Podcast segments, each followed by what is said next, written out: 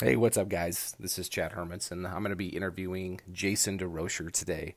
Jason is a former major league pitcher. He is my former Angels cross checker. Jason would come in and blow up all the players that I liked, and we would never get any of them drafted. So we were awesome. no, just kidding. But Jason is one of the funniest dudes that I have ever been around. Man, you're going to really enjoy this. He's got a great story about his Horizon High School experiences in Arizona how he got drafted, his first bullpen in the minor leagues. It's just absolutely hilarious. So enjoy this conversation with Jayson Durocher.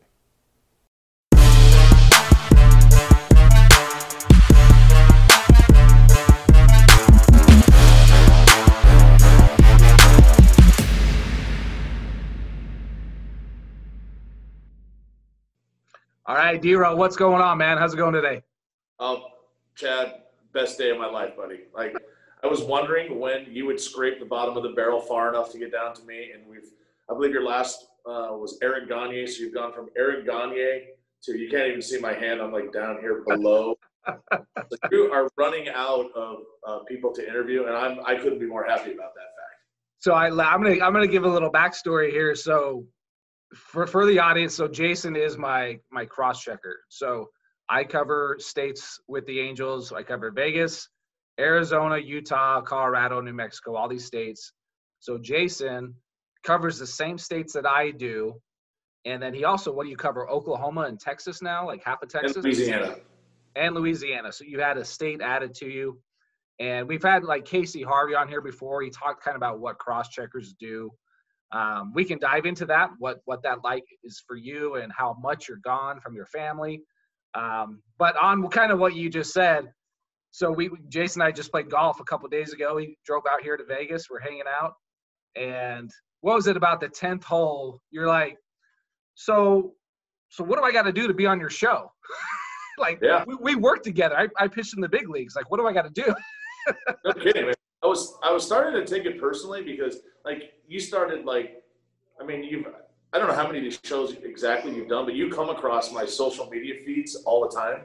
So I know you've done quite a few of them, and I was like, either this guy knows so many people and so many interesting people that I, I started feeling bad. I'm like, I must not be very interesting, or he must not like me very much, or I just uh, I'm not qualified um, to tell uh, about my mental prowess. You know, I'd like to share students just how mentally tough and stable I am as a 46 year old adult, but uh, here we are. Day has come. We're here. So you you you forced me into making this happen. That's that's what happened.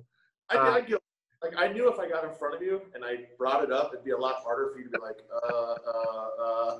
Sure. Okay. Or, yeah, exactly. Like you're you're actually paying me to be on the show. Is that what? So what you don't know is I told you that I'm doing this to help you, but what I'm trying to do is become famous. Is to become some sort of uh, is this a YouTube, uh, some sort of internet sensation. And right. So That's the is, number one goal. This is step one, in that it's a long process, Chad. It's going to take me at least a couple days to get. That's right. Super. This is the first. I mean, we're talking infamous. Yes. Is it, yeah. I mean, exactly. No, so it, so in all honesty, so we're on the tenth hole. Uh, we're golfing in Vegas, and I'm like, I go to be to be frank with you, I've just I have decided to kind of just not, I guess, do my work, do any type of any any type of interview, I should say, with my colleagues, with people I work. With.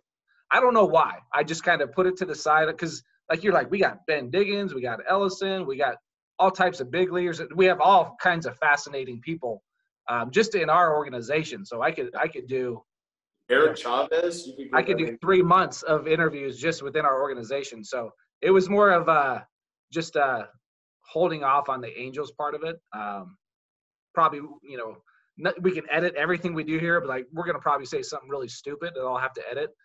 nah, not me. I've never put my foot in my mouth yet, so no. don't worry about me. It'll be smooth sailing on my end. No, so I, I'm glad that you came and and we played golf number one because that was always fun and, and good. Yeah. Time. But uh, but I'm glad you wanted to come on because I I was I had you. Um, I call it a queue of people, and I have a plethora of people, man. So no doubt. This is like the 30 to 40th episode. I mean, you were like at least 70. I had you around there somewhere. Oh, I moved up. Yeah. So what you moved up. So you moved you moved up on the pref list.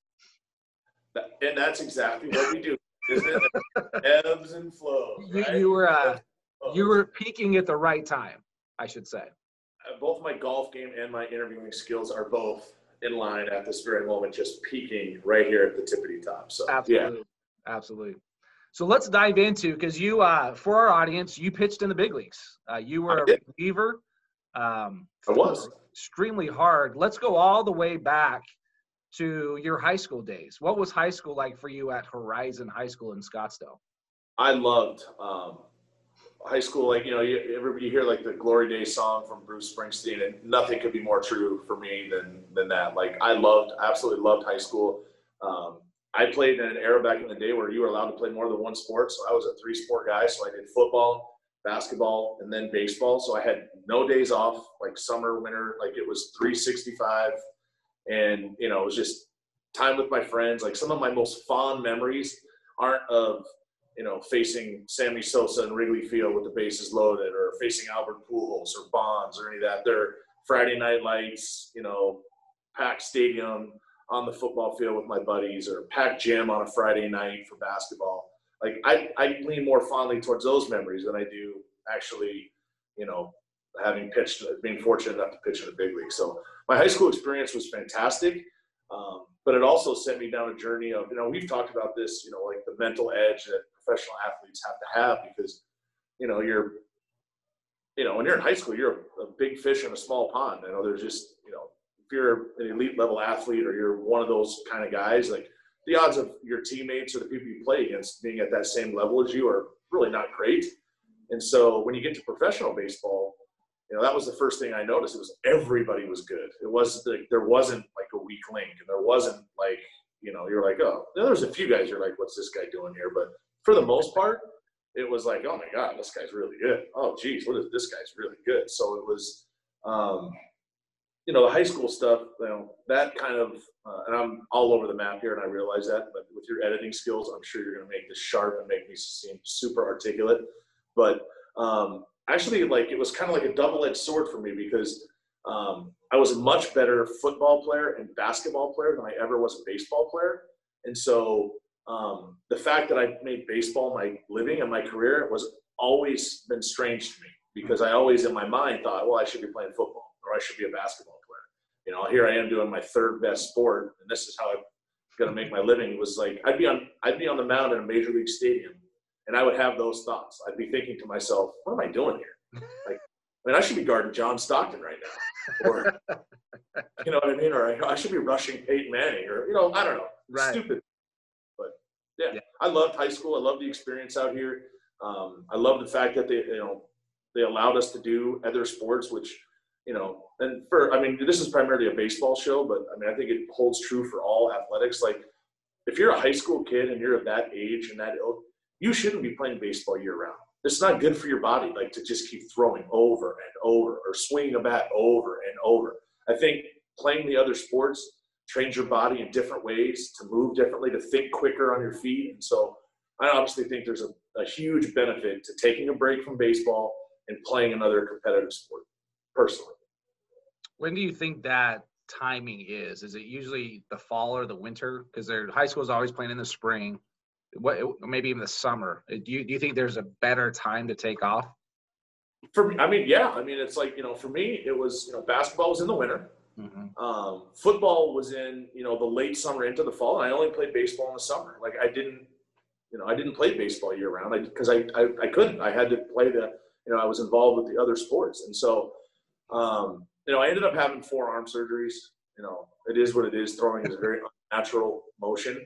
But I honestly think, you know, I had one surgery when I was 19 years old, or I might have been 20, and I didn't have another one for 10 years.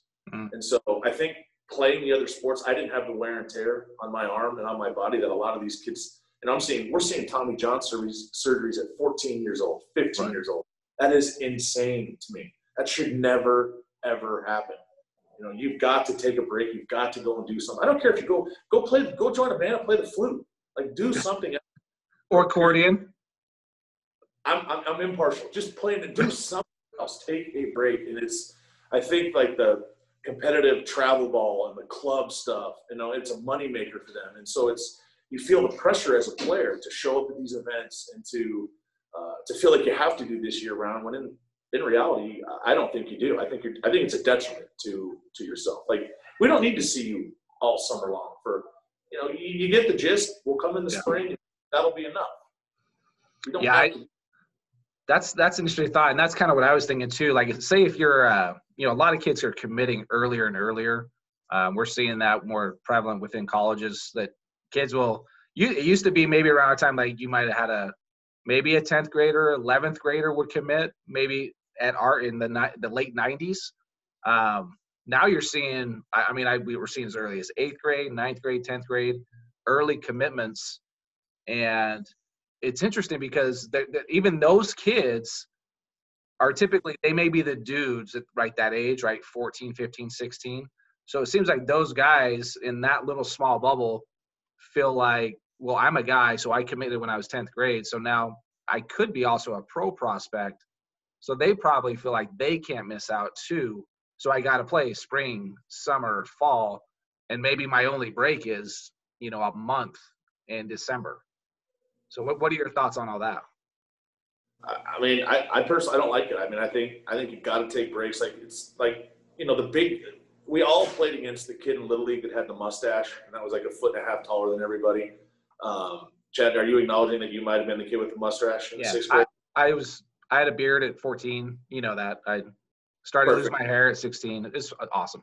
Yeah, just, just the normal progression. Um, I totally forgot what we are talking about. Man. You you sidetracked me with the other mustache. 14 years old. No, I, I, think you basically hit on it though. Basically, you, we you got to take a break, you know, and maybe, and I know so. And you played for one of the top coaches Arizona in the state has ever had.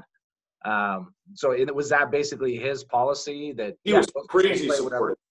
Absolutely, he loved watching me play football. It was one of his favorite things to do. I was a kick returner, and I would just go as fast as I could straight up the field, Forrest Gump style, and it led to some amazing collisions because I didn't veer off and I didn't juke. I just went full speed because no one's expecting you to just run straight up the field. They're expecting you to make a move, and so I absolutely lambasted so many people that were not expecting to get run over like in that scenario. And so he would, I mean, he came to all the football games. He was like one of the charters. Yeah. And it was told me like years and years after I'd been done that I was like his highlight. He was like one of his favorite things was actually watching me play football, not watching me play baseball. So right, very did supportive. You, did you feel like you know when people talk about like mental toughness or just uh, being aggressive? Did you learn that in football? Absolutely. I was always an aggressive kid. I was an undersized kid for most of my life. You know, I didn't. I, my growth spurt didn't come until I was in high school. Um, so I was, you know, a point guard in basketball was a running back in football. I was small and I was quick, small, and you know, like football is a game of aggression. Like if there's if you're timid or you're passive, you know, you're to get eaten alive out there. And so for me, it was the perfect sport because it allowed me to kind of get that out of my system. You know, because basketball is a physical game too. People don't realize that. Yeah. But if you play it right, it's it's a really physical game. Baseball is not. You, know, you don't touch another person. Like there's no way to you know to get that out of you. If you have frustration and you have like in football, if you're frustrated, you can you can resolve that issue on the very next play immediately. immediately, if not sooner. Like in basketball, you can do the exact same thing. And but in baseball, when you're frustrated, you know there's the outlets are you're limited. Like so, I think of all the sports, um, meant being mentally tough, baseball is the sport where it absolutely is the most paramount. Uh, having played all three, for me, it was no question because when you're frustrated or you're upset or you're angry, all you have is time to think about it in baseball. It's a much slower moving game. Um, and it's like, you know, we talk about it all the time in scouting, like when a guy's struggling in the field, the ball always seems to find you mm-hmm. when you're at your weakest moments. And I think that's one of the unique and fun challenges of playing baseball. It's a round bat, round ball. Um, you know, the best in the world fail seven out of 10 times. You know, it's just, it's a sport that's just literally built with failure. And so the tougher you are mentally and the, the, the stronger you are in your own belief and your own, uh, you know, whatever you want to call that, I think you have a leg up on everybody else that you take the field with. Yeah, absolutely. And you said when um, I would have to imagine if you're playing with that aggression in football, because you mentioned to me in the past how you were and what your approach was as a pitcher, that you were 100 miles an hour. Like you were all out, basically max effort. How, how would you describe that? That's exactly. I mean, I from the second I came out of my mother's womb, I grabbed a baseball with four seams and I threw it as hard as I could in that direction and just hope for the best. Mm-hmm. Like it was a, uh, I didn't, you know, and lucky for me, I, I was around in an era where not everybody threw so hard like they do now. Mm-hmm. Uh, now I'd be a dime a dozen kind of guy, but in the era that I played, there weren't as many that did that, and so um, I think you could take guys by surprise when I played because they were so used to seeing breaking balls, and changeups, and guys, you know, staying on the edges of the plate. That was not my philosophy at all. Right. I aimed right for the middle, threw it as hard as I could, and just, you know, hoped it was enough to, you know, hopefully it didn't stay in the middle. You know, it would go to the left, or it would go to the right, or it would ride, or it would cut. You know, right. Obviously, really hitter can time a jet engine if you throw it enough times. so, like, I'm saying it half coy. Like, you know, obviously, I had other pitches, and I, you know, I, I was able to pitch a little bit, obviously. But my yeah, my general philosophy from the second I stepped on the you know on the mound, I told the rubber. I was a starting pitcher for the first five years of my career, and I threw the ball as hard as I could from the first inning. Same thing in the ninth. Nothing changed. You know, it was that's just how I went about it. And uh, it's not right for everybody. I mean, there's plenty of people that pace themselves, and I'm not saying that that's a philosophy everybody should embrace. Mm-hmm. Uh, but like we talk about all the time, you know, when we're out here scouting these guys, like you have to kind of tailor your approach to how you are, how you're wired. We're all wired differently. We're not all, you know, rah, go get it. You know, some people are much more, you know, mentally, they're philosophical. They're, you know, they're more, whatever the case may be. Not everybody's like that. And you've got to tailor your game to your own personality. You have to have the self awareness to be able to figure out, hey, what kind of guy am I? What should I be doing? What What's going to be, how am I going to get the best results? And then tailor right. your approach to that. Absolutely. Absolutely. What was your draft story like coming out of high school? Okay, so I was, uh, you know, pretty naive, honestly, uh, to the point where, like, when the Montreal Expos uh, called me in the ninth round, I asked if they drafted me as an outfielder or as a pitcher. Like, that's like how little a clue that I actually had. And the guy was like kind of taken back. He's like, outfielder. Like, when did you when did you hit? I, I don't know. I had some power. You know, I was right. terrible. But you know, I hit I hit some home runs in high school. Right. So just again, that just proves the night, you know, how naive I was about how all of it worked. I didn't even really know the draft was going on. I was out playing beach volleyball with all my buddies. And so I came home, it was on my answering machine. So I didn't even know the draft was that day. It was a different time. It wasn't televised. Uh, you know, I had scouts home and all yeah. that stuff. Did they? Did, so the Expos drafted you. Did this scout actually come to your house and talk to you, not or this not Never okay. I didn't, and when he came in, I, I mean, I, I couldn't have picked him out of a lineup of two people. Like I had no idea. I didn't even know there was a team in Montreal. I was like, what is this, the Canadian League? Like, this doesn't seem it's right. hockey?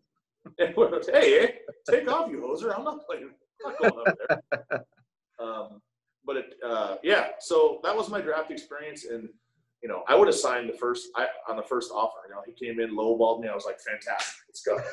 Uh, and my parents, uh, man, they put this poor dude through the absolute ringer. He had to come out four or five times. It ended up taking like six weeks. I ended up signing until like the end of July. Mm. Um, and I was just livid with my parents every time he would leave. Like we, we would speak. Um, and I, the dollars we're talking about here, it's it's it's comical now. Like mm-hmm. basically, I was a, a, high school draft pick, which equivalents to like a good senior sign now. Like that's the kind of money I got.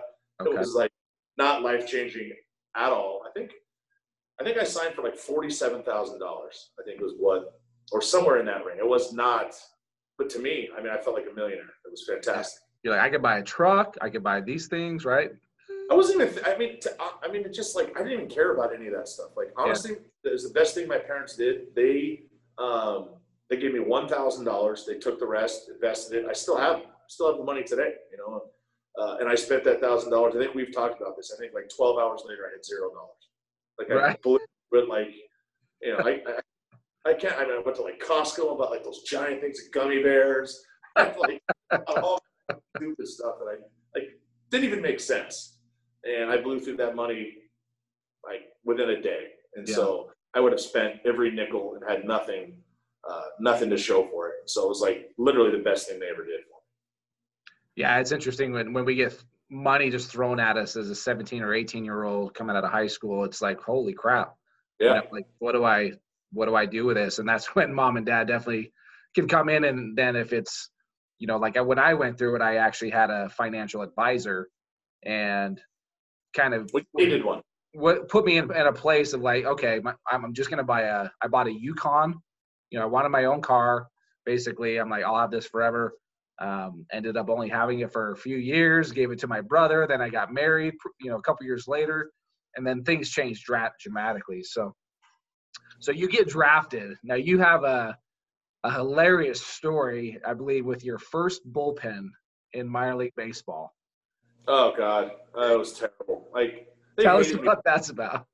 from the second. I guess like back then the Montreal Expos, like they're drafting, like when they were drafting pitchers, they wanted them at, at starting pitchers. They wanted them about six five, you know, six four, six five, somewhere in that. Like that was like their prototypical. Like I would go out there for instructional league, and there'd be forty two pitchers. 39 of them were six foot five. And there was, I'm like, I was like six three and three quarters or, you know, just under six four. And they literally made me feel like this. I, I literally had little man's complex. It was Mhm. unbelievable. Um, and so I step on the mound and guy's looking at him. He's got his arms folded. He's got a toothpick and he's watching me and he looks at me and he goes, You're not six. Yeah, that's correct. I, I'm not. There's no doubt about that. He goes, You're supposed to be six five. You're not six five. You lied on your questionnaire. I said, I didn't even fill out a questionnaire. I don't even I didn't know the scout that drafted me. I don't recall doing, you know, I didn't do anything. He's like, All right, all right, all right. I get it. All right, go ahead. Let me see your slider. And I was like, Slider? What's a slider? He goes, oh, it starts swearing. He's like, you- like you have to beep out what he said.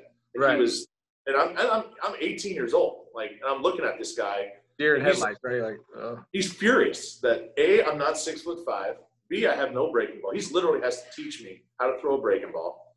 Uh, it was, I- remember like at the end of the day being like, what have I done? Like, I have no business being here. Like, this is, uh, I've made a mistake. Um, they hate me, you know, and so. After one pen, I'm not tall enough. I'm not tall enough. I don't know how to throw a slider. like it was like what is a slider? was. You know, I threw a fastball, a changeup. I had a breaking ball, Chad. It was, Little slurvy. it, yeah. I mean, that's like being generous. It stunk. stunk my whole life. You know, I've just never had a breaking ball, and Right. so, um, you know, obviously got. Uh, I was lucky. Like uh, I went to instruction league, and there was a guy. We called his name was Mike Perrick. They called him Bird. He taught me how to throw an actual slider, and it ended up being a really good pitch for me when I was younger. Mhm. Um, so I did learn all these things, you know, but it was uh, it was rough. It was a rough beginning for me. Yeah. just being you know too short, no breaking ball, um, but competitive.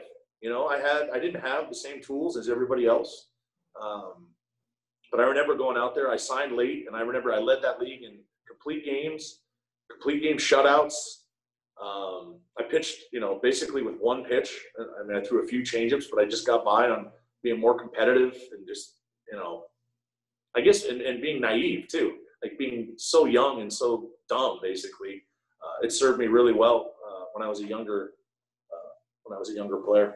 So yeah, that was that. Yeah, that's interesting because when you, I remember rookie ball too, like going in there, and you're right, like you said earlier, like everybody's good, you know, and then now you're dealing with uh, the Latin player, you know, uh, Japanese players. So it's a whole combination of of all these different kind of ethnicities all combined, and they're all doing the same thing. Yep. And then if you have coaches that are, I guess, not backing you, then you're like, oh crap! Like you said, what do I do? Like, did I? I probably should have played basketball. Did you ever have those thoughts? I still do today. yeah, no, I mean, it was, I mean, yes and no. Like, it, it, I got to the point, like, this this coach that was like that, I, I, I learned to, you know, I came to find out just watching him, he was like that with everybody. Right. So it wasn't, you know, I took it personally to begin with because I didn't know any better. But as, you know, as I went on and I watched him interact with he was like that with literally every single person. Mhm. And he ended up like that was just his personality. Ended up loving the guy. Like he was Right. awesome. right. He was uh, to me a breath of fresh air because he was a straight shooter, which I mean you don't run into that that often. Most people have an agenda or they have you know or they don't they're just not straight and up front with you. This guy like laid everything out for you. If you were good, he told you you were good. If you stunk, he was real quick to point out that you stunk and what you needed to work on. And so like he pulled the band-aid off for you. right. You know, like barely pulled off. He just ripped that band-aid off and just like, you gotta do this, this, this, or you're never gonna get where you're going. And so Right.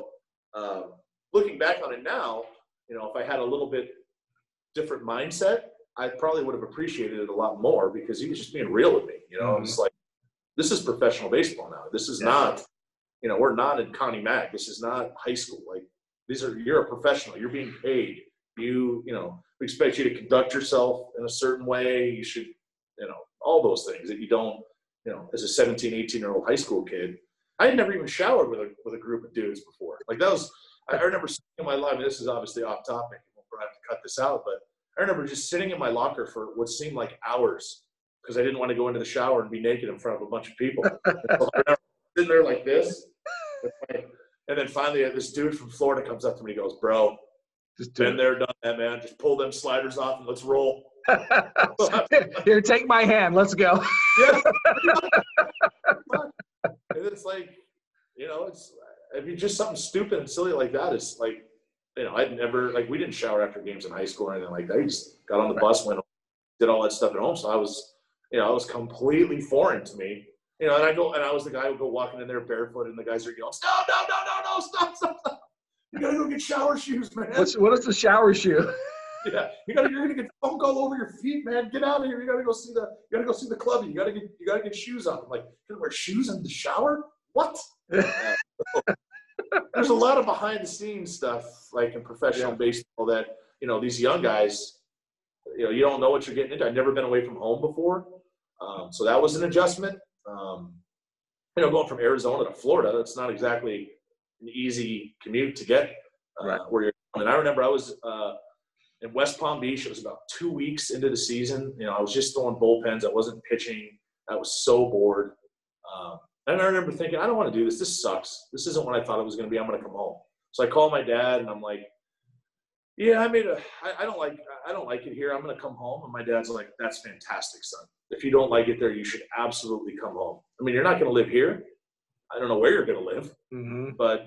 And I was like, Whoa, whoa, whoa, whoa. What, what do you mean I'm not going to live at home? He's like, oh, we, your mother and I wanted you to go to college. Remember, You- this was your dream. This is what you wanted to do. And so if you don't follow this through, you're on your own. Like if you want to quit now after two weeks, fantastic. Yeah. Come back, find an apartment, find a job, find a way to scrape it. And I was like, oh, that doesn't sound super appealing. I think maybe I'll stick it out. Um, and I'm glad I did because Right. after a week, I wasn't homesick anymore. You get into the groove. I was able to go into the shower with a bunch of people, have amazing conversations that you should have. and, you know, Chad, you Some of the know, Some of the best conversations are in the shower. been Right? unbelievable, right? it's amazing. If people only knew what goes on in there. That so that that's an interesting point because your parents said, "Hey, like, that once you decide to become pro, like you're now a man. Like you are now Yes. on your own, and you made the decision to not go to school. So good luck. You know that Yeah. another another bit of tough love, right? I Yeah. I think that's an interesting approach. You know, I and it makes a lot of sense. Well, they called my bluff, essentially. You know, I think I was just feeling sorry for myself or just feeling, you know, I don't know if you got homesick the first time you went out or, I, I mean, we're, you know, uh, we're spaced out age wise. I'm a lot older than you. So maybe, you know, you were more accustomed to that or not, but I had never, I wasn't on travel ball teams. I didn't do any of those things because, like I told you, I had, you know, three sports and they were, you know, all regimented through high school. We didn't travel and go anywhere. And so, Right. um, that was just something I never even thought about. Like that would be an adjustment or, and like you said, it was hilarious when you brought up all the different cultures. Because I remember I walked through the clubhouse. The first guy I see is what I assume was a black guy. And so I see him and I go walking. It's like, it's the only person I see. I'm like, I'm going to introduce myself to this guy. I got to find a friend here right away. I got my bag and I'm like, hey man, what's up? Jayson Durocher, man. Good to meet you. He looks up at me and he said something to me in Spanish. And I was like, what? and I went and sat in my locker and I was like, what is going on here? Like I had I had never been around a Dominican player, a Puerto Rican player, Venezuelan. Like it was like he just looked like a regular regular guy like that was at my high school. Right. Except for he didn't speak any English. And so I was like, oh my goodness, man. It was quite a uh, yeah. Was there a gringo in there at all anywhere? And that What's that? was there a gringo and all anywhere? No, So, he like- just mumbled at me in Spanish, and I was Yeah. like, Like a mumble and then gringo, right? get, get out of here. Go, Get get away from me. I was like, oh, fantastic. So uh, you, you and I are buddies. Right. Right. So so you mentioned before when so when you first started your minor league career, you were a starter, Yeah. right? And then eventually when you got to the big leagues, you were a reliever. Yep. At what point did you become a reliever? Uh, when I lost my prospect status after five years, when they realized you're not going to be a major league starting pitcher, um, I got um, there's something called a Rule Five draft, um, which is where if you're not put on a major league roster after your fourth or fifth year, a team can draft you. And the caveat to that is they have to keep you in the major leagues for that whole season. Well, that happened to me. The White Sox took me when I was 21 or 22, uh, and I was in A ball in West Palm Beach, and uh, I remember I made it to the last day of spring training. I got sent back. Um, but after I got sent back from the White Sox experience, um, I kind of had a couple of years there where that kind of derailed me a little bit. I, I felt like um, I was better than I was. Like it gave me a false sense. I, I- stopped. I just thought, oh, I've arrived. I mean, I'll just coast now. I'll be in the big leagues in another year you know this is easy uh, and so like that's the point where i lost my i just didn't pitch very well i didn't i just i thought it was just going to come to me. I didn't have to go take it. And um and then you know being a reliever fit my personality too. Like you know it was pretty evident too. I remember the the first coach uh, when i remember when he broke the news me he's like look you're not going to start anymore but this is like literally built for you. Like we're going to groom you to be a closer. It's perfect for you. You know, just run forward into a brick wall at full speed every day. It's just what you want to do. And he was right. Like being, Yeah. I love being a relief pitcher. You come to the ballpark every day with a chance to play, which as a as a position guy, you know that anyway. When you're going to the ballpark, you know, all right, I'm batting third, you're playing short or center or wherever it is you're playing, and you're going to play every day. But when you're a hmm. pitcher, you know, especially when you're starting, you have four days where it's just, you know, it's maddening. How it seems like it takes a month before your next turn comes back. So I like the fact that there was at least a chance that I was going to be able to pitch that day, and so that brought a lot more zest for the game back for me. I, I had, I had a little bit more excitement, and my velocity ticked up a little bit. Um, Yeah. In that role, I just the amount of adrenaline you get when you come into a game that's already started. There's men on base. You know, it's just uh, I just thought it was like a helter skeltery kind of. I just thought it was cool. I love being a relief pitcher. Love it. They're undervalued because Yeah. there's a lot more to it than just you know oh you're not a starter you will just you'll just be a reliever like it doesn't work like that it, it's it's it's really challenging and difficult a starting pitcher you get two three four innings get your groove get some feel like you have to come into the game on point immediately Yeah. as a reliever. There is no room for error it's way more difficult as somebody who's done both in my opinion being a relief pitcher was way more challenging to me than being a starting pitcher because Yeah, it also like crap most of the time.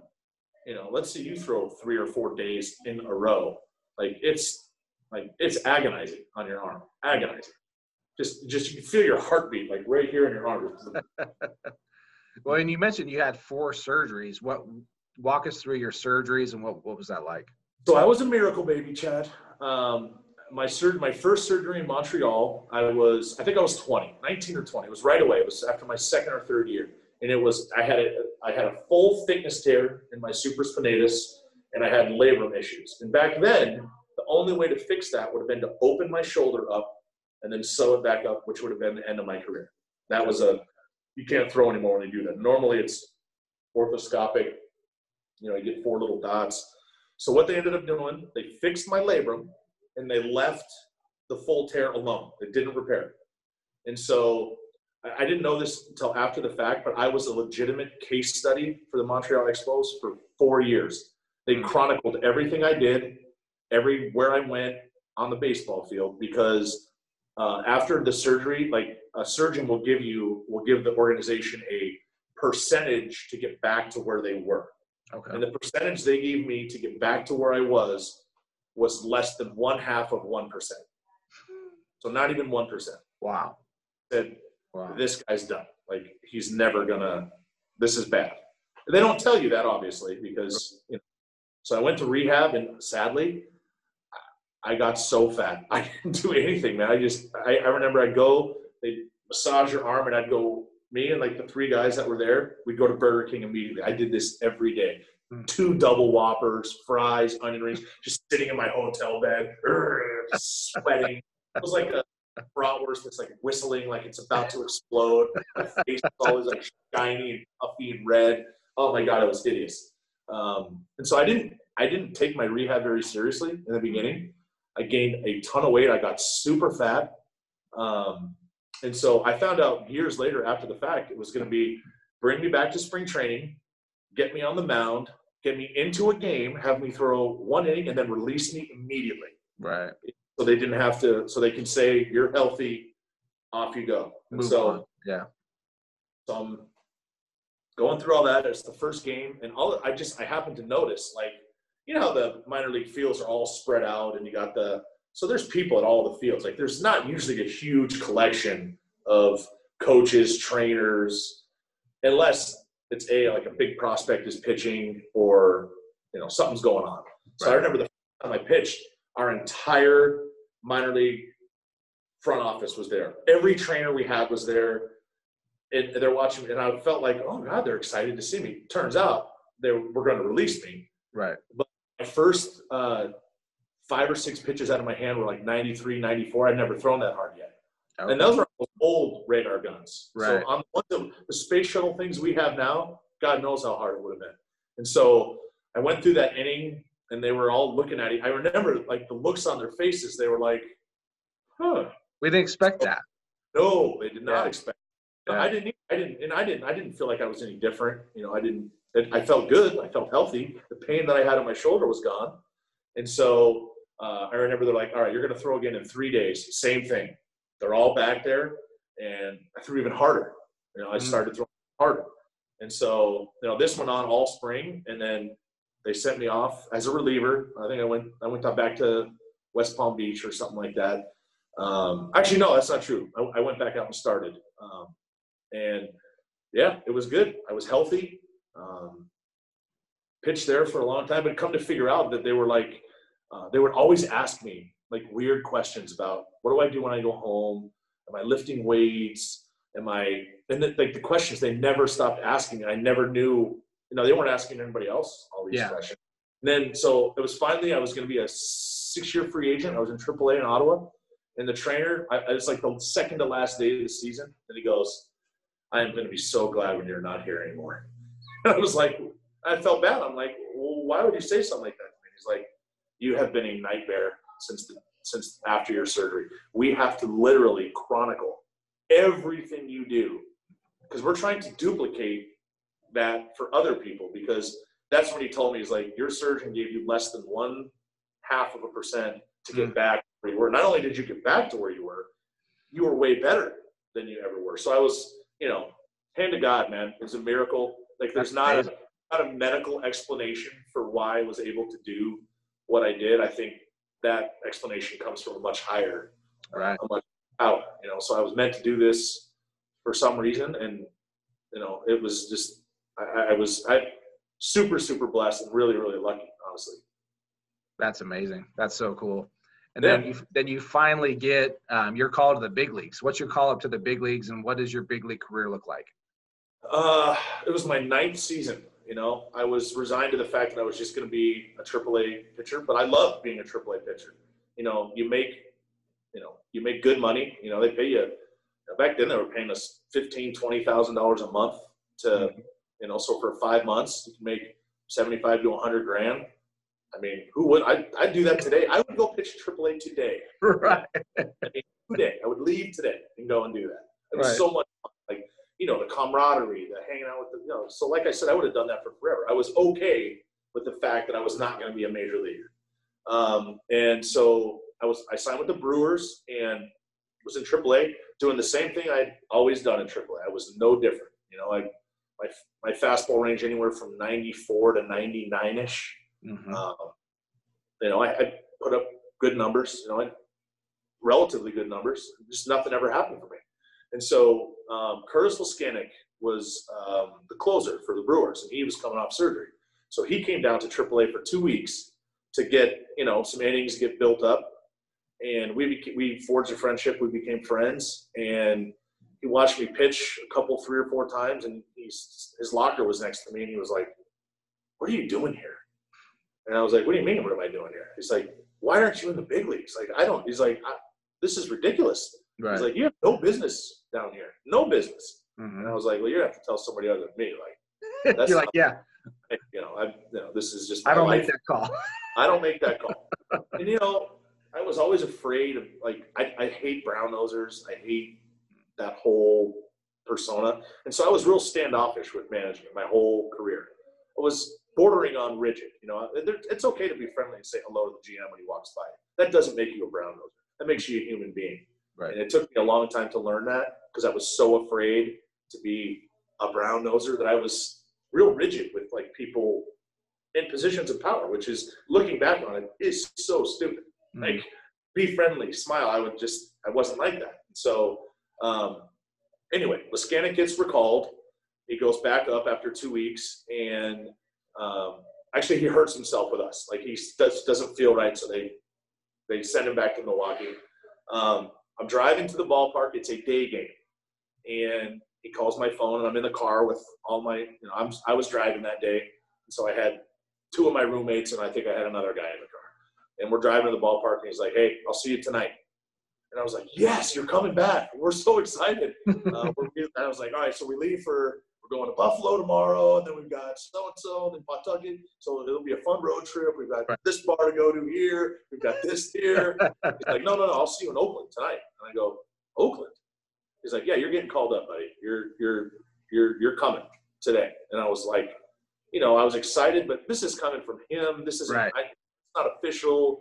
and so I'm so glad he told me that because come to the game plays out. We're winning. I was our closer. It was a two to one game. We're winning. It's the ninth. Hmm. I'm well rested. I haven't pitched in like two or three days. And the phone rings, and it's my roommate that gets up to close the game, not me. Had I not known I was going to the big leagues, I would have tipped our manager's desk over and choked him Right. Like- you fine. That's so I did have like I was peaceful thinking, okay, this might happen because this is my spot to pitch. Like there's no reason for me not to be in this game right now. And so I remember I got a um, you know one of the many foul foul balls that come down there. I, I flipped it to a kid. You know, here, here's your souvenir. So the coach calls me in and he's like, uh, yeah, there's a couple of cops out here. They need to speak to you. And I was like, police? For what? He goes, you assaulted a kid, I guess, at the game. I guess kid said you threw a ball at him and you hit him and he's got a black eye. And I go, no, no, no. And I start freaking out. No, no, no, no, no, no, no. I underhanded it to him. I saw him catch it. This is BS. I didn't do that. And he goes, I'm just kidding. You're going, to pack your stuff. You're going to the big leagues. You're going. why did they, like- why do people do that? They're just messing with you, right? Like, thank God, like, because I don't have the personality to deal with that very well. So thank Right. God. Again, somebody intervened and made sure I didn't make an ass of myself. You know, kind of protected me because A, I would have tipped my manager's desk over. B, I would have got into it with the cop about something I didn't do. Like, it was just, it was pretty cool. So, yeah, I was a 27 year old rookie, you know, which That's is awesome. pretty old. Yeah, for a rookie. Went out to Oakland. Um, all my friends, all my family, my wife. Uh, I had a really good turnout. I got to throw two out of the three games. Uh, I made my debut with the bases loaded. You know, I came in and then, of course, I just want to easy into it. And so, uh, yeah, it was. Uh, and the rest was good. I had my first year. Honestly, the first year I had in 2002 was the best season I ever had at any level. I did in the big leagues. So, Mm. had the ERA under two. Uh, worked my way into being like the setup guy in the eighth inning. You know, we had a pretty established closer, Mike DeJean, who was really good. Um, so I didn't get any chances to do that, but I got to, you know, I went from being the janitor, which is meaning basically means I pitched when we were up ten or down ten, Mhm. to forging my way into a role where I got to pitch in competitive games and I more than held my own. And unfortunately for me, um, the next spring I had elbow surgery, and that was one of three surgeries that I would have in a row. And I never, I was never the same. So my taste of glory was really only that one season. Um, I did pitch the second season, but I was pitching in a jock strap and shower shoes. I was terrible. Uh, I got got my ass handed to me, uh, which is what happens up there if you're not, you know, able to do what you're supposed to do. But um, it was a great experience. I know you want me to tell that Minnesota story. Yes, I'm waiting. But you know what? In order to do that, I'm going to have to hydrate. Absolutely.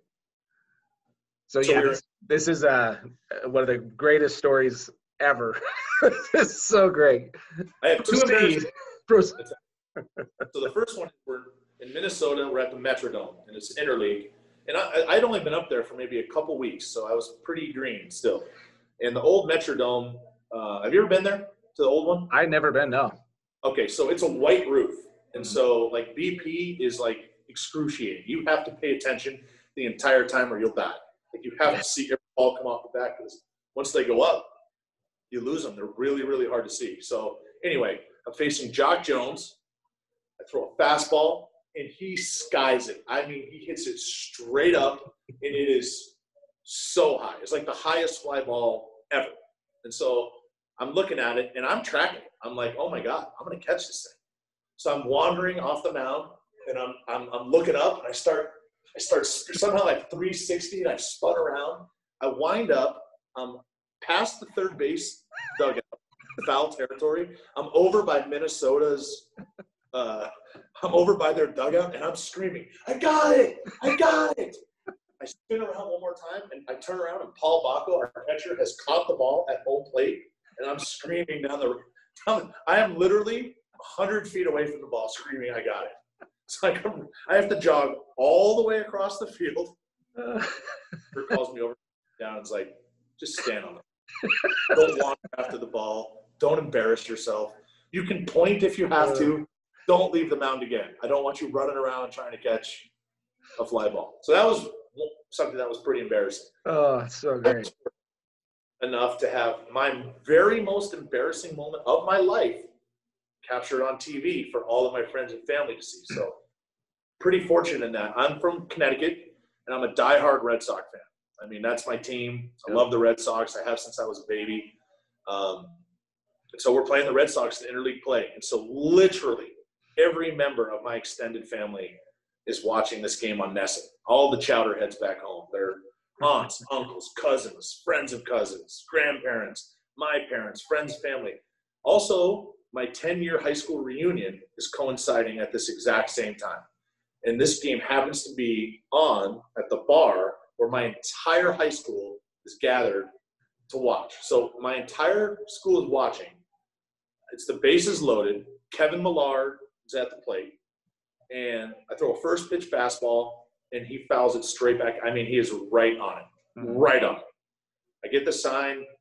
I go into the stretch. My jaw strap breaks. My cup starts sliding down my back leg and has stuck up onto my kneecap of my drive leg. So I'm standing there going, oh my God, I don't know what to do. So I step off the mound and I just take off running into the dugout. I don't say anything to anybody. I run off the field. So down into the dugout, pull my pants down, throw my cup off, put my pants back up, sprint back onto the mound, hang a slider on the next pitch, grand slam. so I, it was on ESPN. Like for it seemed like remember when Mark Sanchez had like that butt fumble, and it was just over, over. I must have seen that play out. And then everywhere I went the rest of the year, like Wrigley, St. Louis, Cincinnati, somebody would call me over and be like, dude, what happened, man? Did you puke? Did you have to poop? What happened, man? Why did you run off the field? And then so yeah. obviously. Yeah, you automatically think, oh, he he had the squirts, right? Or yeah, he had a bad long night last night. He's got to go throw up in the dugout. I'd just if I had to barf, I told everybody, I'd have just I'd have just I'd have honked right on the mound like that. Yeah. That would be. I think I've actually done that before somewhere along the way in A ball, like one of those hot summer days. uh, I, I think we've all seen somebody, you know, honk on the field at some point. Like it's not super. That I wouldn't have run off to do, but all the other stuff I would have. But, right. Yeah, oh those were two God. of the most embarrassing. That's, That's sure. amazing. That is so. I, we got to find that We don't. I, have never seen it. Gotta. I hold, do you have it on tape at home or anything like that? So uh, Millar just played it last year on the. You know, he has that show, the MLB. I, I forgot what it's called. High. I don't know. He has a some show on the MLB network, and he played it. Uh, and so my my phone started blowing up. Yeah. Like one randomly at like three in the afternoon on like a Tuesday. I look at 15 texts, people like videoing it off of the TV. I had like six or seven. So yeah, it's it, it, you can find it if you really wanted to. I would. I, I don't suggest looking for it. Uh, we're everyone's gonna be searching for it now. That's gonna be amazing. We we we we want to laugh at our experiences, right? That's that's funny. No, at the moment though, it was. I mean, literally every person I knew saw it. Like everyone, everyone. Nice. Was, uh, yeah, well, nice for you, bad for me. so let's talk about your you you transitioned eventually from being a big leaguer. You had some more surgeries. You can't lift your arm. You know all these things at this point. At what point did you say? How how did you become a scout? So um, one of my best friends since the third grade. His name's Tim Huff. He actually worked with us in LA a few uh, a while ago. He um, was an A-ball pitcher in Toronto, and the writing was kind of on the wall for him. And so uh, their scouting director, like he was like still pitching an A-ball, and they like had a conversation with him down in the bullpen, and they were like, "We kind of think you'd be good as a scout. Like we think you should transition into scouting. You're probably not going to be a big leaguer, um, but we think you have a really brilliant baseball mind. We think you can do this." And so he became an area scout somewhere in the Midwest. Um, and he had been scouting uh, by the time my career ended. He had been scouting for almost ten years. He was a national guy with uh, Tampa Bay, mm-hmm. and the four corners job came available. And so, as you know, it's not what you know in this game; it's who you know. Sometimes mm-hmm. uh, it's really challenging to get into the game of baseball, like at this level. And so, I had quote unquote sponsor, and so he opened some doors for me to allow me to uh, become a scout and honestly, I love being an area scout. I miss it. I would do it tomorrow. Like it's so much more fun to me than what I do now. Like as an area scout, you are the liaison to your team. You get to know these kids. Yep. You get, you know, I, I liked all the, uh, I like getting in my car and driving to New Mexico and trying to find a diamond in the rough. Like it's like a hunt, an adventure. Uh, you know, there were so many things about the job that suited my personality, and it's a way to compete. Like you can beat your peers if you're willing to put in the extra work. You know, it doesn't mean it'll always show up in the draft room. You know, that's a topic for another day. Right. But you can do your part to beat your colleagues, and I liked that about because I'm a competitive person. I like to compete, and so I like that I could, you know, I could still do that on a much lesser scale. Um, and I'd always been in baseball, and I'd always been curious about, um, you know, because take me for example, in high school, when I signed, I was six three and a half, 180 pounds, mm-hmm. and when I pitched in the big leagues, I was 227 pounds. So 47. I mean, how do you look at a skinny kid like that and say, "Oh, yeah, he's gonna have 50 pounds on him. He's gonna throw eight to 10 miles an hour harder than this"? It's, you know, I found that part to be interesting and intriguing. Um, well, plus, you're, we have to factor in how many whoppers you're going to have over the Correct. next 10 years. The Whopper, the ratios are really challenging to figure out because they vary. Um, you know, it's a, yeah, for real. And it's, um, like, I, I love, I love being an area scout. I think you guys are the most undervalued resource in today's game. Like, um, it's, uh, to me, it's embarrassing. Like, you guys, without you, like you, Brian, Billy, like, I couldn't do my job. I know that for a fact. I hear guys complain all the time about their area guys, and I feel sorry for them hmm. because mm-hmm. I'm blessed to have three guys that not only do I like personally, but I respect, and I know they know what they're doing. And so you're only as good as the people that you work with and around. Um, and so you guys have made my job immensely easy. Like I don't worry about you know you guys not knowing who's who or what's what. It's I sleep really really well at night. And a lot of my colleagues and peers do not. So from that end, I'm uh, I'm grateful to have you, Chad, um, and the other guys as well. Um, I'm blessed. These guys are you guys are away from home. You're in your cars. You're driving around. You're not flying. You're staying at a Fairfield Inn in Gallup, New Mexico, after the heels of 900 miles in your car. And you know, I think you know, as an industry, we've forgotten how, you know, most of us all started in that exact role. And I think the further away you get from that role, I think sometimes people just forget that, you know, the importance of it. And I know, um, you know, early on in my career in Tampa Bay, we were rewarded for our work. Mm-hmm. Like I got guys all the time. You know, RJ Harrison was the scouting director there, and um, if he if you put the work in and you were convicted and he and he knew you, uh, especially on like day three of a draft, yeah. like we got to get guys, and so you know it's not set up like that anymore. You don't have the same you know impact or the same pull. You know, everybody's got a model, everybody's got you know all this data that they go off of, and so the you know the area scout has kind of been I don't know pushed to the side, and I think it's a huge mistake. I think you know if we would if people would listen to you guys, organizations, all of them would be better. Like you guys know your players, especially you know as a cross checker, who do I go see, Chad? What, what kind of players do I go see? The top the of the draft, right? The, top the of the draft. Top top 200 guys, and or yeah. in my area, the top 50 to 75, whatever that looks like.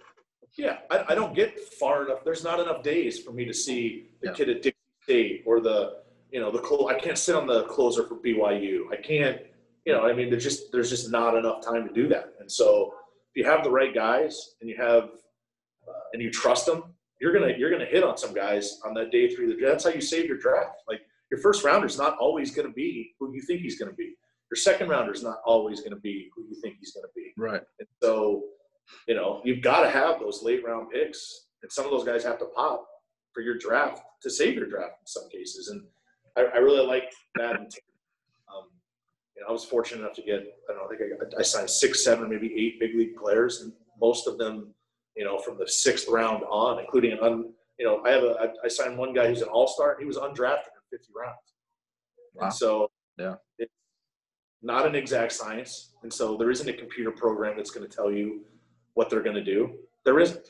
Like nobody knows. If I knew, I would work for myself. I wouldn't work for the you know whoever. I would own. I would own an island somewhere if I knew who. what you know, it's just really really hard. Um, and the area scout job is the hardest of all of them. Like it's the hardest. It's way more challenging than what I do now, and I miss it. I yeah. Do.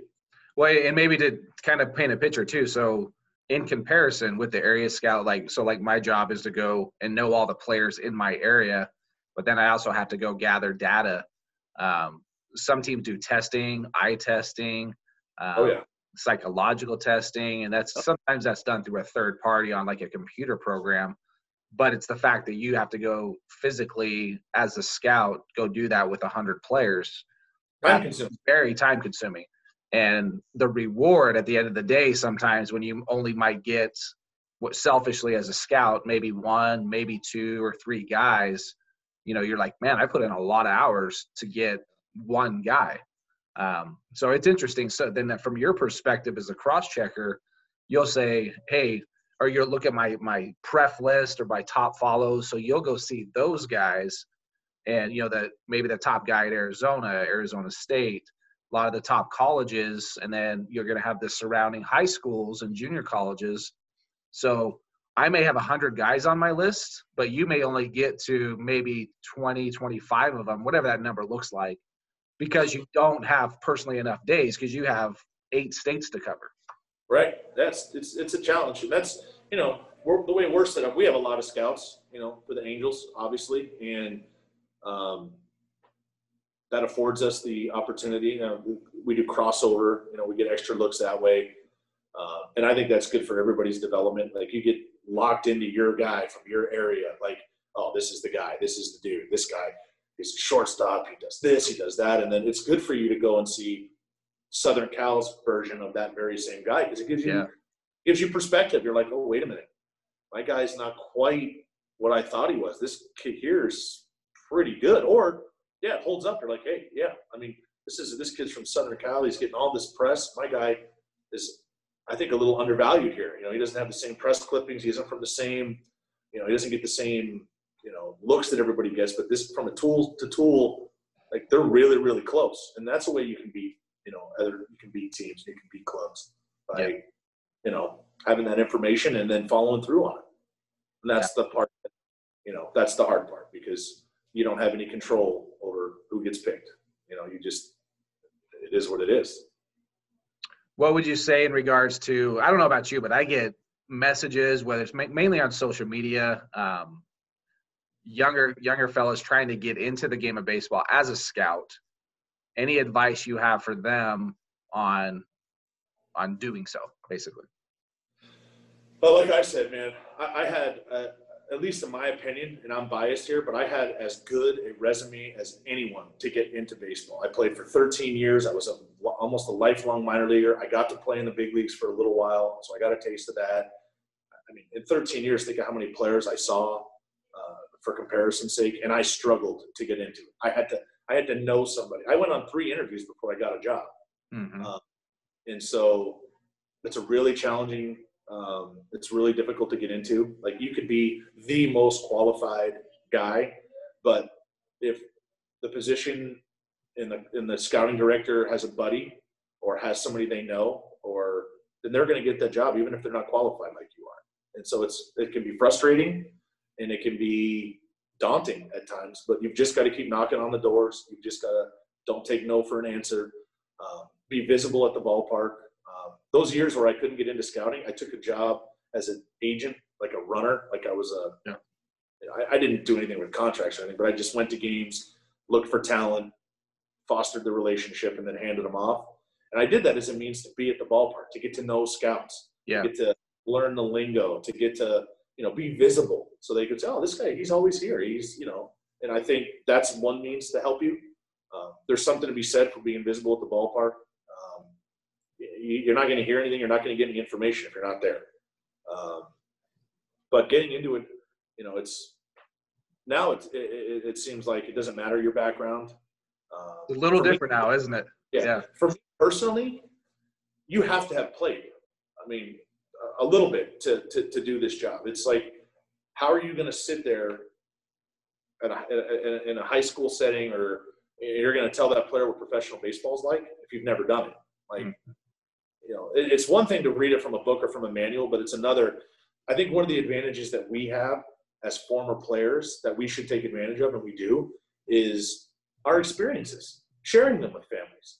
Like, as, as stupid as the shower thing seemed, like, that's something that a kid might think about. Like, oh my God, I've never, oh my God, okay, yeah, all right, there's, there's a lot more to this than just, I'm a pitcher, I'm a hitter, I'm a, you know, there's, there's a lot that goes into it. And I think, you know, being able to share your experiences, both good and bad, with families and being honest with them.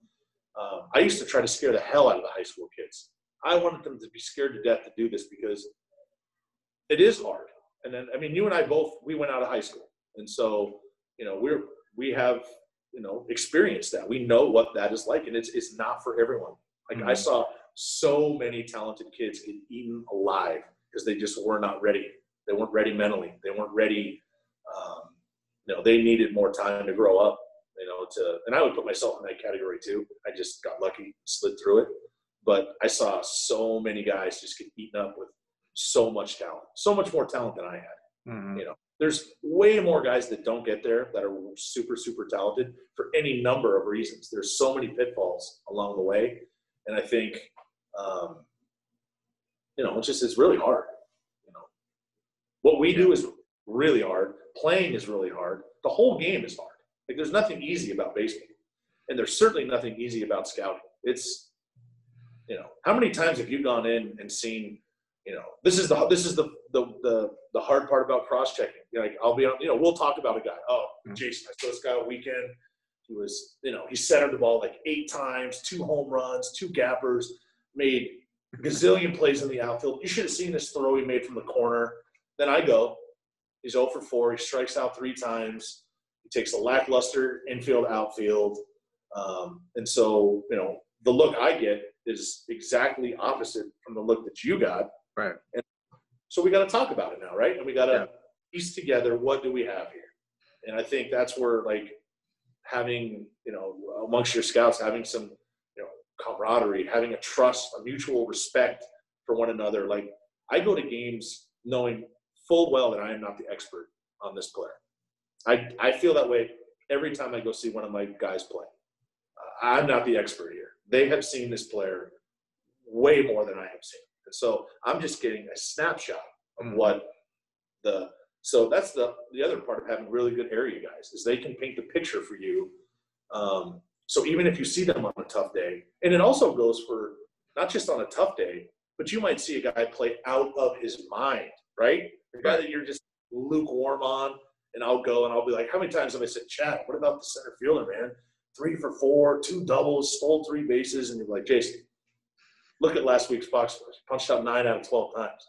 He struck thirty-three percent. Like, yeah, Yeah. you saw a good weekend, but that's not who this guy is. Yeah. This is who this guy is. And Yeah. so, you know, that's where I don't think every organization has that connection, you know, with their with their guys. And if you have it, and you have a, and you're in a place where, you know, you have the ear and people listen to you, I think you can do really good things. But it's just having all those things line up in this day and age, really challenging. Yeah. No, that's interesting. And then then we're dealing with the aspect of, you know, you're married, have two kids. What what's it like for your family life? You know what? It's hard for me and me only. And I say that because my kids don't know any different. This is, you know, I'm their dad, and this is the only dad they have, and this has been my job since the day they were born. And so, to them, weird would be dad gets up at seven and comes home at five every day, and he's in a suit, and he like that would be really strange to them. The fact that I come and go, and I'm here and I'm not, um, is normal to my children. And Right. It's only hard on me when I'm gone. You know, it's the it's normal to them, and they're you know, and that's the hardest part. You have to um, you have to be okay with that, knowing that you know you're not shorting them. Like you're providing for your family. This is how you do that. You go out on the road. You go that is your job.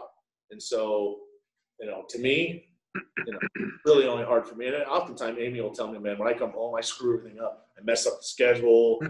you know how it is. Like, you know, they get into a groove, man. They Yeah. get into a, and then you come home and screw that whole groove up. Like you get up early to try to make breakfast because you want to be the hero, and they're like, "This isn't what we do. This Right. isn't our game. What are you doing? Like you're screwing everything up here." You're like, "Oh, well, sorry." So we we just blend in, is what you're saying, right? Yeah, yeah. Yeah. Just, just, just stay out of the way, right? stay out of the way. Uh, but you know, I, I I have a wonderful wife who does literally everything here, and so I have it so lucky. Like I don't have when I go off to go to work, that's all I got to worry about. Yeah. I just worry about work. I just have to worry about getting to the game, evaluating that player, and getting that player right. Right. She has everything locked down down here. I don't have to worry about where are my children? Are they going to get to their practices? Are they going to? It's she's got this. It's a well-oiled machine here, man. Yeah. So I'm like so lucky to have the wife that I have because without her, I wouldn't be able to do this. You know, and I, this is I love this job. I do. You know, and it's taken you know a pandemic and seven months of uncertainty um, to kind of re not re-energize, but just to. I, mean, I, I realize now how much I, I, I like what I do and how lucky and fortunate, blessed I've been to do this, to be in the game of baseball for almost 30 years. You know, as a player and a scout, it's. Uh, Right. and I've been. I don't know anybody luckier than me, honestly, Chad. I really don't. That's how I feel. Yeah. No, that's awesome. No, I agree. It's like we've all been home now for a certain amount of months, and we've had to kind of, I don't know if you call it recalibrating, but it's also like, man, I've been able to spend more time with my kids and my wife than I have in a long time, Yeah. and, it, and it's been it's been pretty cool in that regard. It sucks that we're not working right now, but at the same time, like, man, we've, you know, my son's a senior. My daughter just moved back in because she couldn't afford to, you know, live out in a college life by herself. So it's like now they're home a little bit more. We're, we're having a good time. We're laughing, and You're making the best of it, right? I mean, yeah, you, you just you do do? what you got to do. Yeah, It's uh, my family. I, I mean, I can't speak to yours, but mine are getting sick of me. They're ready for dad to. is it time to go? Yes, it might be time for dad to road uh, here pretty quick. And lucky for them, you know, October's going to be pretty busy for me travel wise. I got to go to Texas a bunch, Louisiana, and got to do all that stuff. So they'll be ready sooner rather than later. But like you, yeah, I've enjoyed.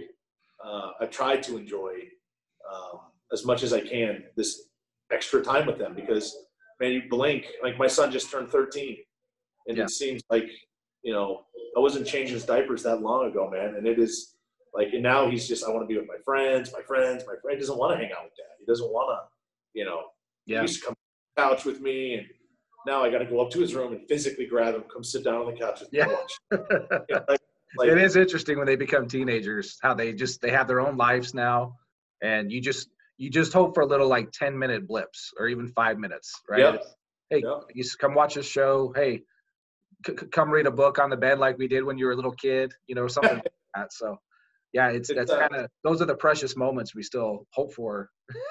yeah, oh, man. Still now. Like, voice is changing. You know, his body's changing. It's like, uh, you know, and I'm here to. I'm, I, it's like, uh, thank God I'm home for all this because I would come home and I wouldn't recognize him. Like he's a yeah. different kid.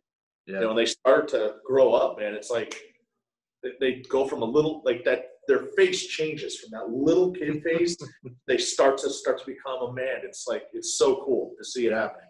Like yeah. right, like it's. uh And I'm excited to see what he does. You know, he's a happy kid, and I'm uh, my both my kids are awesome.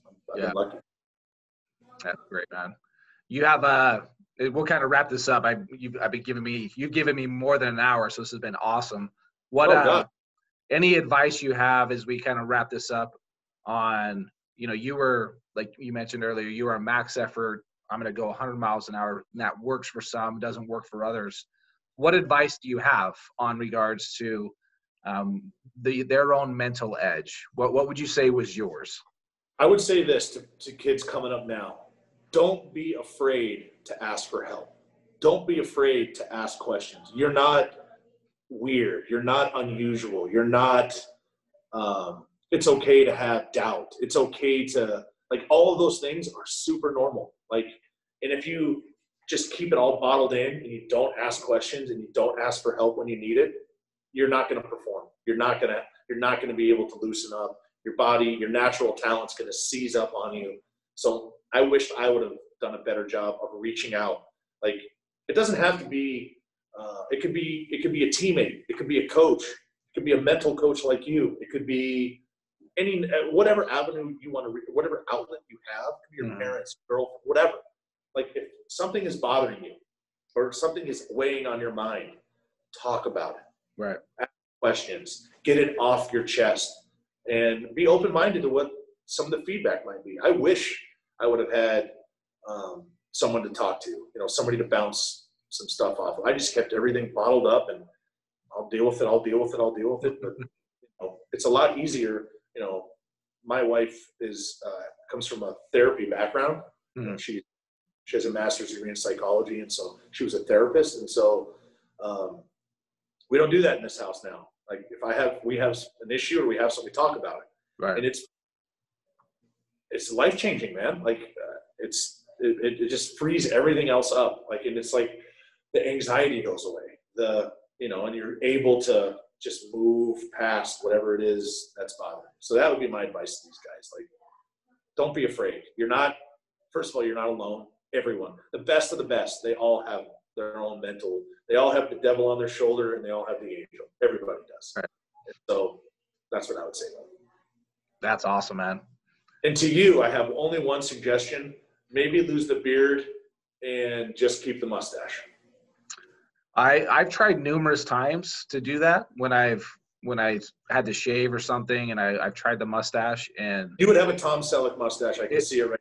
It is so horrendous that it's yeah. it's it's if you're looking for laughs, it's very, it's it's amazing in that regard because I I never had a really bushy. Why is it so dark here but not here? Hey man, it's it's really gray right here. You know, it's but not here. I don't know. Can you defend yourself, Chad? Why is your mustache black and your beard gray? I I do not dye. I've tried dyeing in the past and it burnt my skin. So you'd look if you just went with the black mustache. I could go like the old cowboy, right? I got a baseball card that had the the handlebars. You could, you could look like the UNLV mascot if you really wanted to. yes. Fear the stash.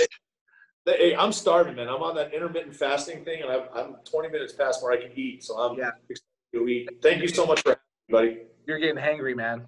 well, this has been awesome, man. I'll see you soon. We'll play golf soon. Yep. Enjoyed it, Chad. Thank you. Thanks, man. We'll see you. See you, buddy.